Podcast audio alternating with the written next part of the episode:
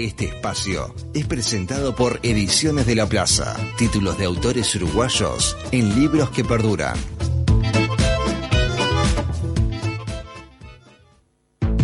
¿Buscás algo para ver? ¿Algo para leer? ¿Algo para escuchar? Para quedarte en casa, los piques culturales de José Mosle.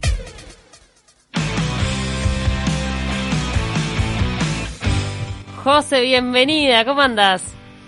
¿Cómo andan todos? Buen día, buen viernes, a puro rock and roll uruguayo.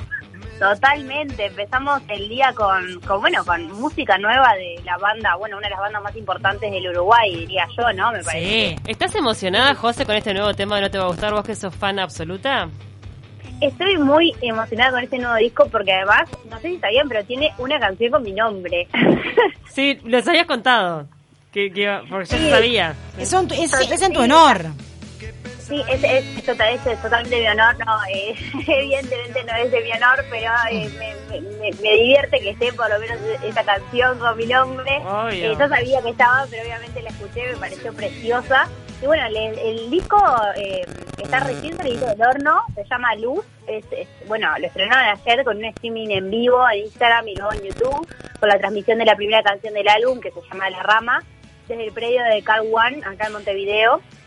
Y bueno, Luz es el 10º disco de No Te Va a Gustar, que viene luego de la recapitulación que hicieron, ¿no?, de otras canciones, un disco de reversiones de su propia obra, con motivo de los 25 años de la banda. Venían con ese acústico. Y en este nuevo disco vuelven al rock con 12 canciones que van más por ese lado, ¿no? Luego de ese paso por la historia de la banda, y que trae colaboraciones como las que ya comentábamos en esta columna, por ejemplo Venganza con Nicki Nicole, que trajo sus controversias, ¿no?, en torno a la violencia de género, y que trajo sus comentarios también de varias personas que dijeron que la banda se estaba aprovechando del Día de la Mujer para vender, sí, básicamente hubo mucha crítica. Hubo mucha crítica con eso, así que bueno, también vino comentado el disco, ¿no?, ya de antemano. Y trae también una colaboración con Ricardo Mollo, histórico, legendario músico, ¿no? Lo cual marca también un espectro generacional que quiere abarcar la banda, o sea, llegar a un público como el de ellos, pero a la vez apuntar a uno más joven con la colaboración con Nicki Nicole, que la está rompiendo, sí, que ha estado ahora en Estados Unidos en entrevistas con los entrevistadores más importantes de Estados Unidos, en programas de estos de la noche de Estados Unidos que son impresionantes, que lo mira todo el mundo.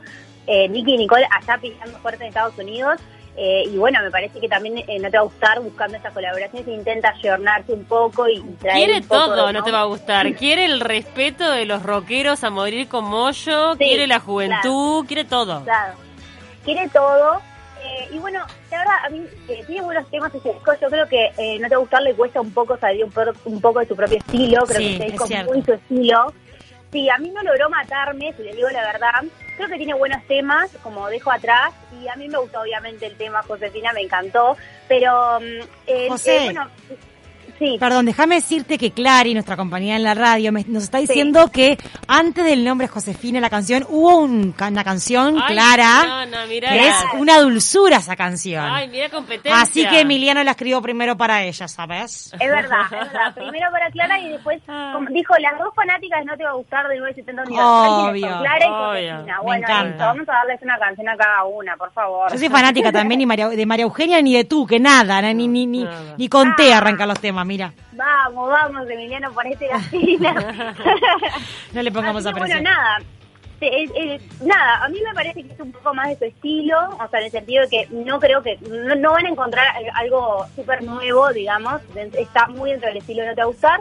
El disco lo grabaron en José Ignacio, donde montaron un estudio desde cero en el medio del campo, un paraíso, el lugar donde estuvieron. Se fabricaron piezas para armar el estudio, que incluso Emiliano fue a buscar, especialmente Argentina, porque él dice que puede viajar porque tiene la doble nacionalidad. Claro. Pero bueno, estuvieron 20 días, de convivencia, en el cual respiraron el disco las 24 horas del día, ¿no? Estuvieron todo el tiempo con este disco. Y bueno, viene también en un marco de Emiliano, que estuvo comentando cosas políticas también, ¿no?, que se dio acá. Él dijo que fue un año de campaña electoral muy fuerte en Uruguay y en Argentina, que dice que le asqueó porque dice que hubo mucha mentira y mucho odio, que le sacó las ganas de escribir de la sociedad, así que se metió para adentro, para los sentimientos, ¿no? Bueno, recordando eso que les decía, las declaraciones contra Manini Ríos que causaron la respuesta de Manini, dándole a intercambiar, y que Milano le dijo, yo no quiero intercambiar contigo, no me interesa. Así que bueno, viene como viene controversial la mano del disco, con lo de Nicki Nicole, el tema de Nicki Nicole, este tema político, pero creo que va, busca alejarse creo de todo eso, este disco Luz, y trae otra cosa a la mesa, la introspección, una mirada sobre los sentimientos que está bien interesante. Así que recomendado de hoy, Luz de No Te Va a Gustar. Me encantó. Nos vamos con otra recomendación, no sé si peli... Quiero agradecerte porque... Después de tu recomendación vi el documental de El Pulpo, ¿cómo es que se llama? Mi profesor sí, El Pulpo. Mi maestra El Pulpo. Mi maestra El Pulpo. Muy lindo, ¿eh? Muy, muy lindo, muy recomendado. La verdad está hecho... A ver, hay cosas el otro día con Cami como que decíamos, pero es obvio que no está el hombre solo, que hay tremendo equipo trabajando también en generar estas imágenes. Cami decía que seguro que no era el mismo pulpo, que había varios pulpos. No lo sabemos, pero está muy bien hecho, ¿eh? Divino. Es hermoso, sí, apuesta a la sensibilidad, ¿no? Y eso está bueno también, poder conectarnos un poco con un mundo que no conocemos tanto, que es el oceánico, que no lo conocemos porque si bien estamos cerca es muy difícil que nosotros lleguemos a eso, entonces está re lindo. Y bueno, les traigo dos recomendaciones, una de serie y una de libro, las dos fuertísimas, chiquilinas, se van a tienen tremendo. Les tiro primero la serie, que es un serión, chiquilinas. Se llama El Inocente, no sé si ya la empezaron a ver. No. Mira, yo estoy por empezar a verla, tiene un marketing tremendo. A mí las series que son tan marketineras me da miedo, porque termino yendo, después quedo como, qué cagada. No la vi. No, es un serión, es una miniserie, se la devoran en un ratito. Además tenemos de nuevo, ¿no?, al actor español Mario Casas, que siempre la rompe, a mí me encanta, y que ha madurado muchísimo desde las primeras pelis en las que lo veíamos a 3 metros sobre el cielo por primera vez, ¿no?, por lo menos nosotros desde acá, y es un actor que ha cambiado muchísimo y que seguro vamos a seguir viendo madurar en la pantalla. Para mí, la verdad, muy buen papel. Y bueno, la serie, como les decía, se llama El Inocente, está en el número 1 de todo el mundo, porque está genial. Está basada en un libro del autor estadounidense de crimen, Harlan Coben, que también ya vaya la recomendación de lectura, es un capo total. Todos sus libros están buenísimos, para el que le guste el género policial, es la mejor lectura Harlan Coben. Y bueno, este autor ya tiene varias series de crimen policial que han sido adaptadas de sus libros, así que también pueden buscar en Netflix Harlan Coben y van a encontrar todas sus series. Esta serie tiene 8 episodios y tiene una estructura narrativa bien planificada para tenerte en el filito de la silla en cada minuto. Bueno, la trama es la siguiente. Matt, interpretado por Mario Casas, es un joven a quien se le trunca la vida de forma fortuita por interceder en una pelea. Fuera a un baile, se mete en una pelea grupal y empuja a un chico que se pega contra una piedra en el piso y se muere por accidente. Entonces se convierte en asesino, ¿no? O sea, a ver, de un momento a otro, y tras cumplir la pena de la cárcel, empieza a salir con una mujer, Olivia, que se va a convertir en su esposa y queda embarazada. Se compran una casa nueva, empiezan a quedar juntos en un hogar. Y bueno, para él es una vida nueva, ¿no? Le pasó esto horrible y dice, bueno, listo, empiezo mi vida de cero. Sin embargo, una llamada de teléfono hace que todo se descalabre. La esposa desaparece y él empieza a recibir videos que lo hacen pensar que la esposa no vuelve más. Claro. Entonces... ¿Pero que está secuestrada? No les voy a spoilear, todo es parte de la trama, del desenlace. Desapareció y le llegan unos videos crípticos que dice qué está pasando. Y a la misma vez vemos a la inspectora de policía Lorena Ortiz, que es un tremendo personaje en esta serie, que empieza a sospechar que Matt está relacionado con otro asesinato y lo empieza a investigar. Entonces van a empezar a surgir un montón de historias, ¿no? Cosas que él creía que había dejado atrás. Se vuelve a ver en la encrucijada de tener que demostrar su inocencia otra vez, mientras intenta descubrir qué le está pasando a su esposa, y si lo que le está pasando a su esposa tiene algo que ver con lo que le está pasando a él, ¿no? O sea, una trama. Entonces, bueno, son 8 episodios con esta estructura espectacular. Es una miniserie, bien, me copa. Exacto. Eso. ¿Y capítulos cortos o largos, José? No son largos, son de 47, 50 minutos. Bien, la devorás. Claro, a través de cada episodio son 8 personajes distintos, ¿no? Entonces vamos entendiendo esta segunda oportunidad que se le da la vida y qué va a pasar, ¿no? O sea, realmente, ¿no? Les adelanto que leí muchos comentarios de las personas que al principio se desorientaron porque como cada episodio cuenta la historia de un personaje distinto, no entendían que tenía que ver una cosa con la otra. Mi único consejo es que sigan viendo la serie, porque todo va a tener sentido conforme avancen los capítulos. Claro. Harlan Coben es un autor que, claro, tiene muchísima vuelta. Te perdés, claro. Es como la casa de los espíritus. Claro. Claro, tiene mucha vuelta de tuerca, tiene muchas sorpresas y tiene mucha adrenalina. Entonces, uno de repente lo está mirando y dice, bueno, pero ¿esto qué tiene que ver? ya va a tener que ver paciencia todo. Hay que mirar toda la serie.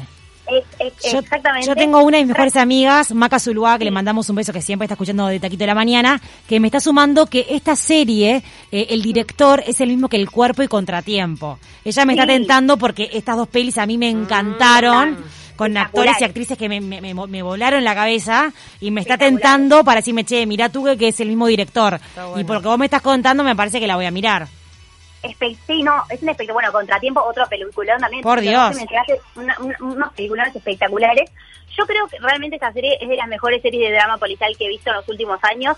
Además, no es de esas series que para resolverla te tiran cualquier bolazo. Vieron esas que dicen, pa, loco, me hiciste un bolazo, o sea, eso no tiene nada que ver. No, todo tiene sentido. Absolutamente todas las piezas del puzzle encajan perfecto al final. A mí lo que me encanta es cuando te van mostrando esas que ya viste para resolvértela, o sea, te empiezan a atar todos los cabos y resolver todos los cabos sueltos, sí. ¿No? Como que te lleva para atrás y te dice, pa, mirá, esto que estaba viendo ahora tiene sentido. Está espectacular, a mí me encantó, me encantan este tipo de series, y la verdad que, bueno, Mario Casas la rompe. También está Martina Gusman del Marginal, la psicóloga del Marginal. ¡Ay, sí, me encanta! Argentina. Una diosa argentina. Es una bomba esa mujer. Es una bomba, a mí, yo cuando la vi dije, no puedo creer que esta mujer está en esa serie, la amo. También hace un papelazo espectacular. La directora de policía, que es la que investiga el caso, también una mujeraza total. Me encantó la actriz, así que les va a encantar, estoy segura que les va a encantar. Después me comentan. Está número 1 en Uruguay en Netflix, o sea, la más vista. Número 1 en Uruguay en Netflix, El Inocente, recomendadísima. Bien, y nos vamos con un libro. También súper poderoso ese libro, se llama Tengo un nombre, de Chanel Miller.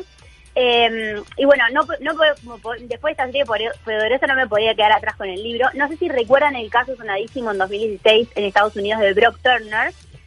Fue un chico atlético estrella, ¿no?, de Stanford, super top, que fue acusado de violación, de quien el juez le dio solo 6 meses de pena. Entonces, en su momento causó una gran indignación con el proceso judicial norteamericano. Bueno, les cuento que tiene que ver esto con el libro. Chanel Miller, la autora del libro, era una chica como cualquiera. Cuando fue a una fiesta con su hermana y tras tomar un poquito de más, sufre un desmayo. Cuando se despierta, está en el hospital y le dicen que la violaron. Dos personas que pasaban en bicicleta por un descampado dentro del campus de Stanford vieron a un chico abusando de Chanel, o sea, Brock Turner, y lograron detener lo que estaba sucediendo y alertar a las autoridades. Bueno, lo que llegó después para ella fue vivir bajo un pseudónimo y uno de los juicios más mediáticos de la historia de Estados Unidos, ¿no?, tras el que su violador fue sentenciado, como les decía, a tan solo 6 meses de cárcel. Claro. Y es un raconto, este libro es un raconto poderosísimo de Chanel Miller sobre lo que fue vivir esa situación, desde el momento horrible de despertarse en el hospital, no saber lo que está pasando y que nadie le cuente nada, enterarse los detalles de todo lo que le pasó a través de los medios, o sea, se enteró a través de Google. Es todo o sea, obviamente que está basado en hechos reales, pero ella también da el testimonio. No, es ella escribiendo el libro. Ah, es impresionante. Ella lo escribe directamente, perfecto. Exactamente, ella cuenta exactamente lo que pasó. Qué interesante, ¿no?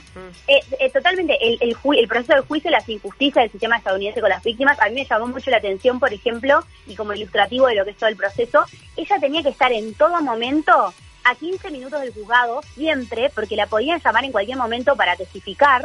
Entonces vivía en su casa con una muda de ropa pronta por si la llamaban del juzgado, y no podía irse de viaje, de vacaciones, el trabajo tuvo que dejarlo, tuvo que renunciar porque no tenía horario, o sea que la podían llamar en cualquier momento, y mientras viviendo todo el trauma, ¿no?, de recuperarse de una situación como la que pasó ella, que claramente marcó toda su existencia.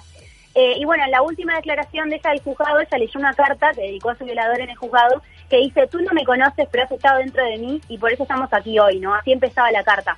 11 millones de personas le leyeron en 4 días y provocó la indignación de todo el país y la reacción internacional. Y bueno, ella estuvo en todo este proceso judicial viviendo en el anonimato, obviamente, para que la gente no supiera que era ella la que le estaba pasando todo esto. Y hace un tiempo ella decide hacer pública su identidad y cuenta su historia en este libro, en el que, bueno, nos muestra las memorias súper íntimas, súper conmovedoras. Para mí me cambiaron totalmente la percepción sobre la violencia sexual, y que lo que más reclama es justicia, ¿no? Y el derecho a seguir viviendo, a poder tener un nombre, a ser una persona más allá de la víctima, ¿no? Oh, yeah. Es tremendo ese libro. Y bueno, la tapa es ella, José, perdón que te interrumpa, la tapa, que es una tapa súper atractiva, que es una pintura espectacular. ¿Es ella? Es ella. Es fuerte ella, la mirada. Sí, es impresionante. A mí me conmovió un montón porque yo la leí, la tapa de mi libro es distinta. entonces no le veía la cara, y cuando estaba terminando el libro, que estaba muy conmovida por todo lo que estaba leyendo, estaba muy, me movió un montón el libro, me movió muchas cosas de lo que es ser mujer, ¿no? En sí, total. Buscar la cara de ella y verla como una mujer empoderada, con absolutamente espectacular, una mujer que realmente se hizo, ¿no? Se volvió a hacer, ¿no? Se volvió a inventar.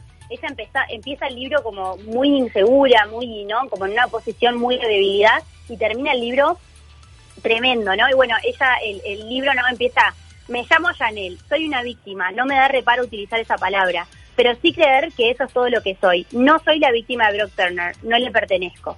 Claro. Un espectáculo este libro, realmente, la verdad, se los recomiendo porque es de esos libros que te movilizan todo y que te hacen entender un poco mejor y poner en el lugar. También se lo recomiendo a los hombres porque creo que también está bueno. Absolutamente, absolutamente. No, sí, además, digo, creo que está comprobado que en la psiquis de una persona que ha sufrido un abuso sexual aparece la vergüenza.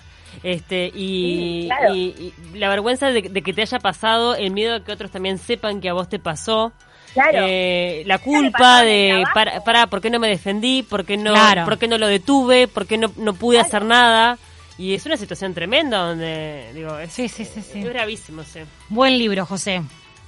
Está tremendo, ¿no? Y además es como vos decís, Pau, en el trabajo, por ejemplo, ella no quería decir que le había pasado a ella, y de repente los compañeros leyendo las noticias, viste, delante de ella y hablando de esa chica, tremendo, y sabía que era ella y ella viviéndolo, ¿no? Muy impactante.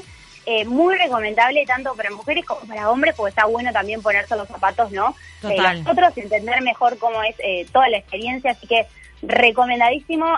Tengo un nombre de Chanel Miller, y bueno, nada para decir también el álbum de No Te Va a Gustar y El Inocente de El Serión. Así que, genial, tremendo. José, para maratón de fin de semana, mil gracias, como siempre, la verdad que buenísimas las recomendaciones.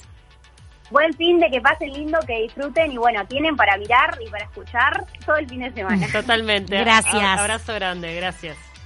Chao, chao.